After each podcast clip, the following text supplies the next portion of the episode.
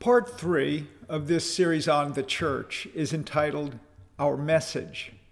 By definition, a message is a significant point or central theme, especially one that has political, social, or moral importance. In my view, anything of consequence begins with a message born in someone's mind as an idea and resulting in an outcome that proves to be better or worse for those involved. For instance, the after effects of World War I left Germany economically devastated. At its weakest and most vulnerable point, a new leader came forward with a message of revitalization, which would not only lead that nation to economic prosperity, but give its people a new sense of identity and greatness. Adolf Hitler considered by many as the most reviled man in history, was the most revered man in Germany during the 1930s. On the other hand, Winston Churchill was reviled by many in Great Britain because of his strong opposition to Neville Chamberlain's policy of appeasement with Hitler.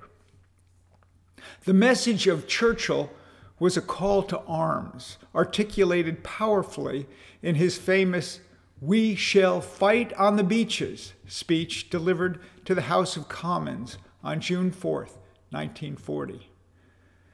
The man so reviled became most revered when he led Great Britain, with tremendous help from Allied forces, to victory over the Third Reich. It all began with a message. The message of the church is articulated in the Bible and corresponds to that of the historic church since the first century. As children of God through faith in Jesus Christ, our message is His message, which was announced in advance by a peculiar spokesman named John. In Matthew 3, verses 1 and 2, we read, In those days, John the Baptist came preaching in the wilderness, saying, Repent, for the kingdom of heaven is at hand. That's quite an opening line, don't you think? Repent, which literally means change the mind, is not a word that we want to hear because it implies something is wrong with us. But God doesn't mince words, and neither did John when he called people to confess their sins and change their ways. Like so many prophets of old who called wayward Israel to turn from their sin, John's message was not new. What is new is the fulfillment of prophecy that happened with John, as indicated in Matthew 3 3. For this is the one referred to by Isaiah the prophet when he said, The voice of one crying in the wilderness, Make ready the way of the Lord make his paths straight. While serving as a battalion chaplain in the 82nd Airborne Division, I attended Jumpmaster School, which trains soldiers in the skills necessary to properly and safely conduct airborne operations for paratroopers. The training is intense because the expectations are high. The most important job of a jump master is to ensure that every paratrooper is good to go before exiting the aircraft in flight. A series of jump commands end with the jump master shouting, Go! Just before issuing those commands comes the call for everyone on board to get ready.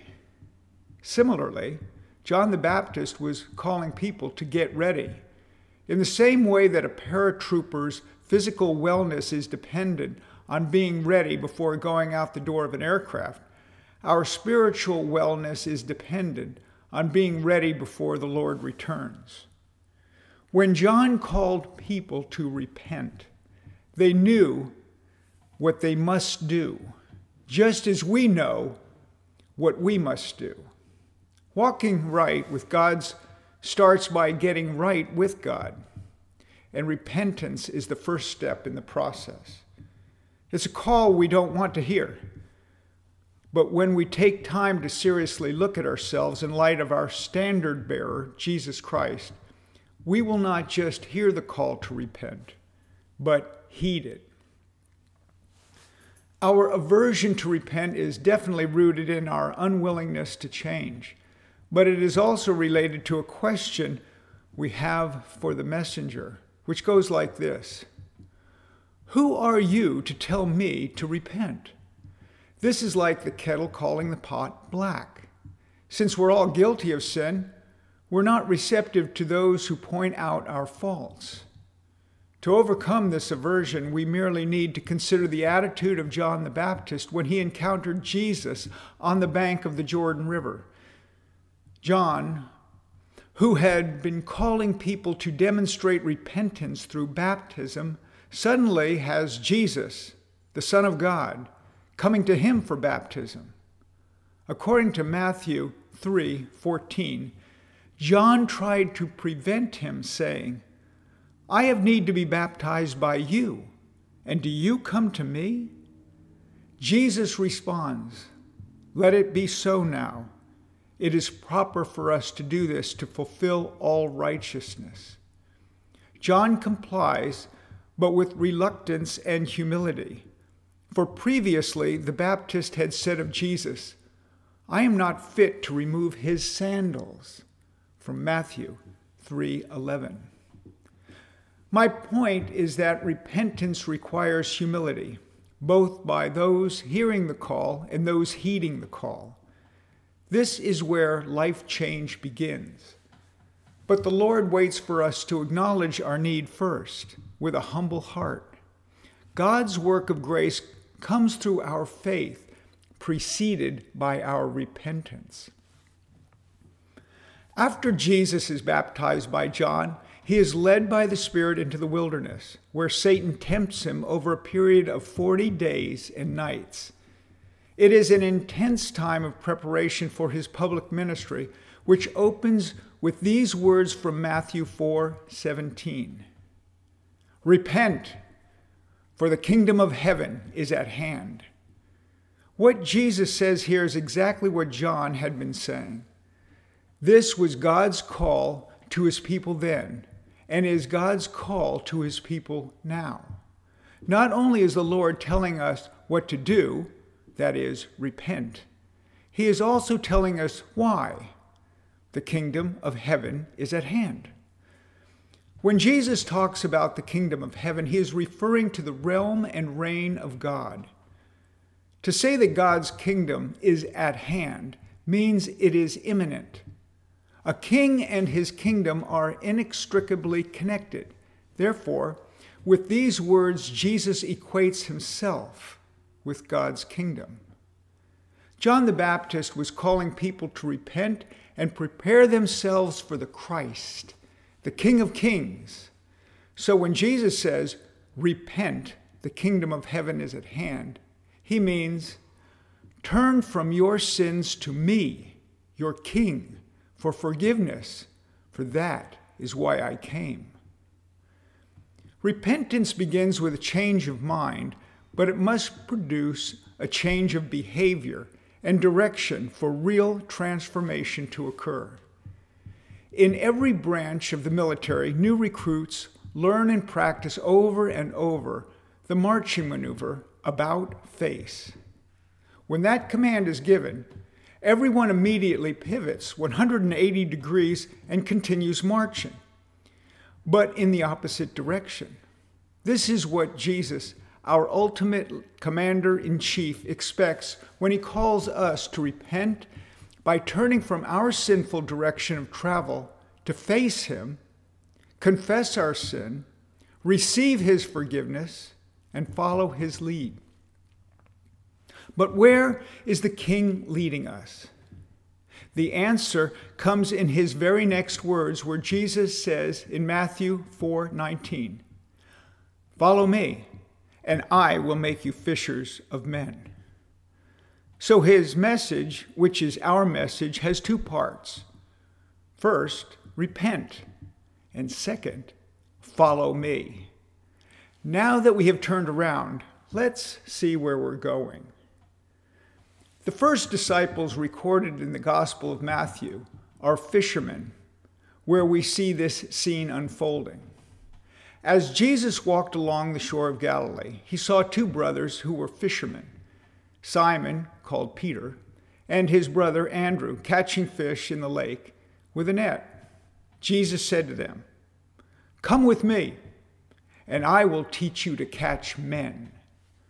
At once they left their nets and went with him. He went on and saw two other brothers, James and John, the sons of Zebedee. They were in their boat with their father Zebedee, getting their nets ready. Jesus called them, and at once they left the boat and their father and went with him. This is from Matthew 4, verses 18 to 22. From this particular account, it appears that four men who never met Jesus before suddenly leave their livelihoods and families to follow a total stranger. If that sounds impetuous, you're right. But according to other gospel accounts, these fishermen had some prior association with Jesus. Nevertheless, their response to his call is immediate and life changing. We are called to do no less. Jesus' invitation to follow him begins with our turning from our direction of thinking, behaving, and living to his direction. If you will, the Lord is calling us to an about face from our way of life to his way of life. Now it's time for the rubber to meet the road by applying the two part call of Jesus repent and follow me to our own lives. First, let's consider the obvious, which is that Jesus is not just calling fishermen to follow him. In fact, like us, the 12 apostles were a mixed bag of people with different personalities, temperaments, and professions. For example, with regard to Matthew, the tax collector, Jesus might have said, Follow me, and I will make you a manager of human resources for God's glory. And of Simon, the zealot. He may have said, Follow me, and I will give you a zeal for God's kingdom where peace prevails. Now, let's look at ourselves. Consider the unique personalities and temperaments and abilities He gave us, and ask these questions How can I be all that God has created me to be for His glory? How can I do all that God has created me to do for His glory? The answers are embedded in God's story, working in and through your story. For instance, God's story did not become the centerpiece of my story until the Lord opened the eyes of my heart as I read the Gospels for the first time. I was 23 years old. Before then, my story was all I had and my life was all about me enjoying myself. I was having a good time, but I lacked a sense of direction, meaning, and purpose. God met my needs when I gave my life to the one who gave his life to me. Suddenly, my story was engulfed in Jesus' story, and a new life journey began of we, not just me. I heard his call to repentance and did so. I also heard his call to follow. I wasn't hearing or even sensing a vocational call at that time, but a personal call. I just wanted to follow Jesus and become more and more like him. I have no doubt that Christ calls all of his followers to be fishers of men in accordance with our particular interests, natural talents, and God given gifts. However, I firmly believe that He calls us first and foremost to Himself. So, let's come with humility, repenting of our sins, receiving His gift of grace, and following His lead step by step and day by day. Whatever the Lord gives us to do along the way, being fishers of men simply means sharing the good news of His story with those who connect with our story in whatever way it happens. whether at home or at work or at play or even in a checkout line with another customer waiting to buy groceries. When we enter into a relationship with Jesus Christ by grace through faith, his message becomes our message because his story becomes the heart and soul of our story. The call of Jesus to repent of our sins and follow him is not only the most important message for us to receive, it is also the most important message for us to share with others. This is our message.